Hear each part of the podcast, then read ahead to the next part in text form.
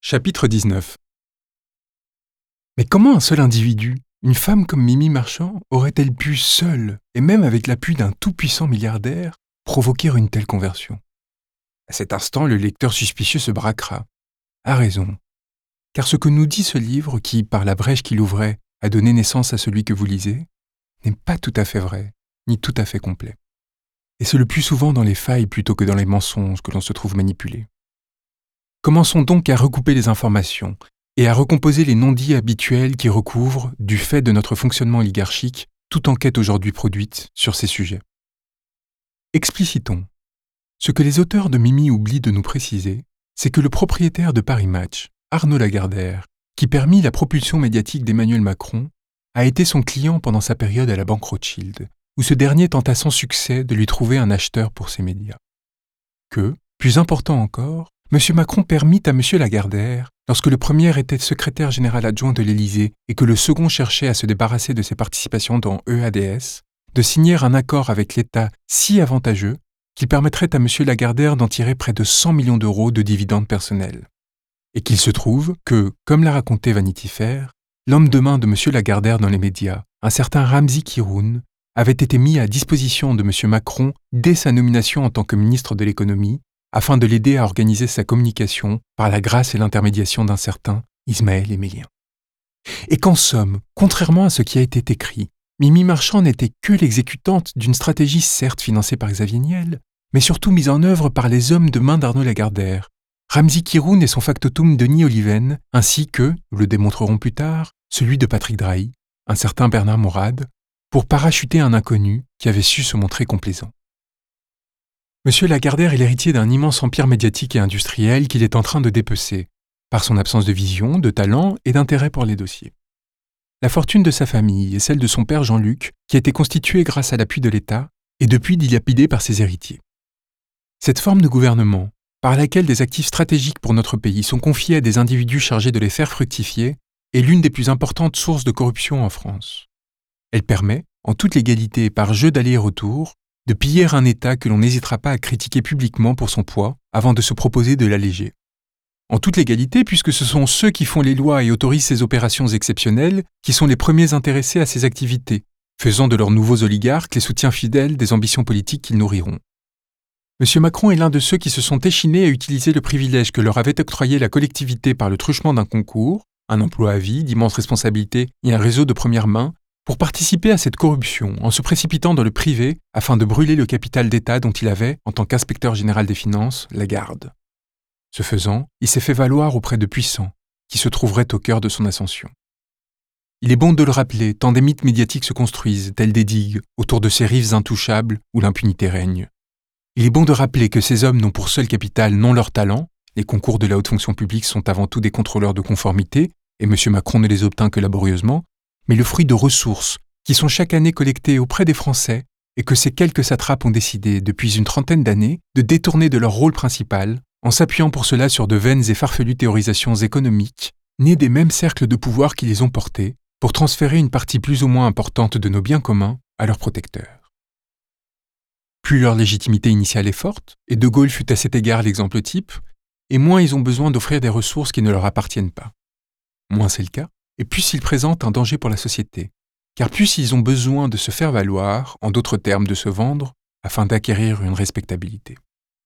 C'est ainsi que M. Macron ne réussit à se faire introniser dans ces lieux-là qu'en utilisant ses positions au sein de l'État, pour pousser systématiquement à des privatisations et des deals avec des acteurs privés, amenant l'un de ses comparses, pourtant pour le moins modéré, Christian Eckert, à mettre en jeu sa démission pour empêcher un saccage que Denis Robert n'hésiterait pas à qualifier de prédation. Il faut le rappeler, là où tous crièrent au talent, au talent d'un être qui consacra pourtant cinq ans de sa vie à arracher des concours pour n'en obtenir qu'un, et ne se fit remarquer dans l'espace public avant sa nomination comme ministre qu'à une reprise, en tant que rédacteur de l'introduction d'un rapport, celui de la Commission Attali, où il annonçait un cycle de croissance ininterrompu et appelait à un approfondissement des politiques qui, quelques semaines plus tard, provoquerait la crise de deux mille huit et l'effondrement du système tout entier. Un être qui, pour tout bilan ministériel, outre le massacre d'Alstom et la cession de S F R, n'eut que la création de lignes de bus et quelques mesures de libéralisation secondaire qui furent immédiatement oubliées.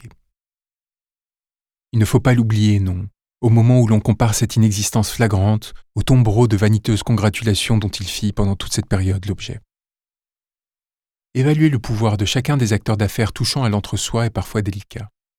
Notons cependant cette anecdote que l'on nous a rapportée à propos du directeur de la rédaction de Paris Match, qui, nommé après la destitution du précédent sur demande de Nicolas Sarkozy, devait être démis à l'été deux mille dix-huit.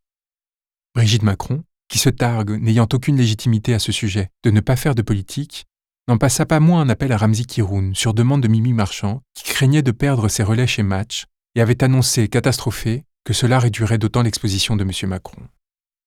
Sa demande était d'évidence intéressée. Son accord avec le désormais président de la République lui apportant de substantiels bénéfices, son agence devenue très officiellement une des rares à être agréée par l'Élysée. Le directeur de Match sera maintenu, et Mimi, jusqu'à la parution de l'ouvrage chez Grasset, préservée. La notoriété est une drogue. Et en effet, le couple Macron a continué après l'élection à faire usage de ses prétendus reportages, publiés sans aucune critique, et repris largement dans l'ensemble des médias, comme leur désormais fameuse « visite privée », très opportunément photographiée par un paparazzi de Mimi Marchand devant le Taj Mahal, en plein cœur d'une visite d'État en Inde qui s'avérerait catastrophique. Le lecteur pourrait à ce stade se trouver assez sidéré. Seule une rébellion d'une partie de la presse, peut-être indignée de la méthode ou frustrée de ne pas en avoir été, avait alors permis de lever le voile sur ces pratiques que tous connaissaient. La veulerie se trouvant illimitée, personne ne trouvait à contester que des médias privés, touchant une large audience, aient été utilisés comme purs instruments de propagande, tandis que les chaînes d'information et les J T diffusaient du contenu produit directement par l'Élysée, suscitant jusqu'à l'indignation du très respectable proche d'Emmanuel Macron, Dominique de Villepin. Qu'il retienne son souffle, car nous ne faisons que commencer. Car la question que tout cela pose est la suivante, et la réponse effrayante. Pourquoi l'histoire ne fut-elle pas contée avec justesse dans le courageux ouvrage intitulé Mimi ? Pourquoi n'y fut-il pas dit qu'Arnaud Lagardère avait été le client, failli, d'Emmanuel Macron pour sa branche média, avant d'être servi par ce dernier à l'Élysée, et que M. Khiroun et ses Berlouti en avaient été les Missi Dominici ? Simple oubli de journaliste, penserait le lecteur. Atterrons-le. Tout cela ne fut pas dit, alors que tout cela était su, pour la même raison qui amena Madame Baquet et le journal Le Monde tout entier à taire les rapports entre Niel et Macron jusqu'à ce qu'il ne fût plus possible de faire autrement. Parce que, de la même façon que Le Monde est propriété de Xavier Niel, l'éditeur de Mimi, Grasset, est propriété d'Hachette, groupe racheté par une holding nommée Lagardère Active, dont le propriétaire est un certain Arnaud Lagardère, et le directeur effectif, n'en déplaise à Monsieur Noury, un certain Ramzi Khiroun. Et qu'il leur était dès lors impossible de dire tout à fait la vérité au sujet de leur enquête, et dès lors impossible de rendre la chose compréhensible aux citoyens qui la liraient. Et voilà que l'on commence à comprendre pourquoi en ce pays personne ne comprend rien, tandis que tous sentent tout. Voilà que l'on commence à deviner à quel point l'espace public français est traversé d'asservissements qui, pris individuellement, semblent anodins. La concurrence compensera les liens de chacun, mais qui, de liens d'intérêt en liens d'intérêt, suffisent à empêcher quiconque de décrire le système dans son entièreté. Tous qui se croient libres et indépendants sont dans les faits partiellement féodés et prennent à un moment garde à ne pas exposer l'un des blocs oligarchiques auxquels ils sont assujettis. Et ce faisant, nous empêchent tout simplement d'accéder à la réalité. Puisque tout l'espace médiatique français, à de rares exceptions comme Le Monde diplomatique, qui s'est mué non sans raison en principale critique de ce système, est concerné par cette opacité, voilà pourquoi de façon systématique la vérité se trouve tronquée, et nos oligarques et leurs inféodés de continuer à dominer.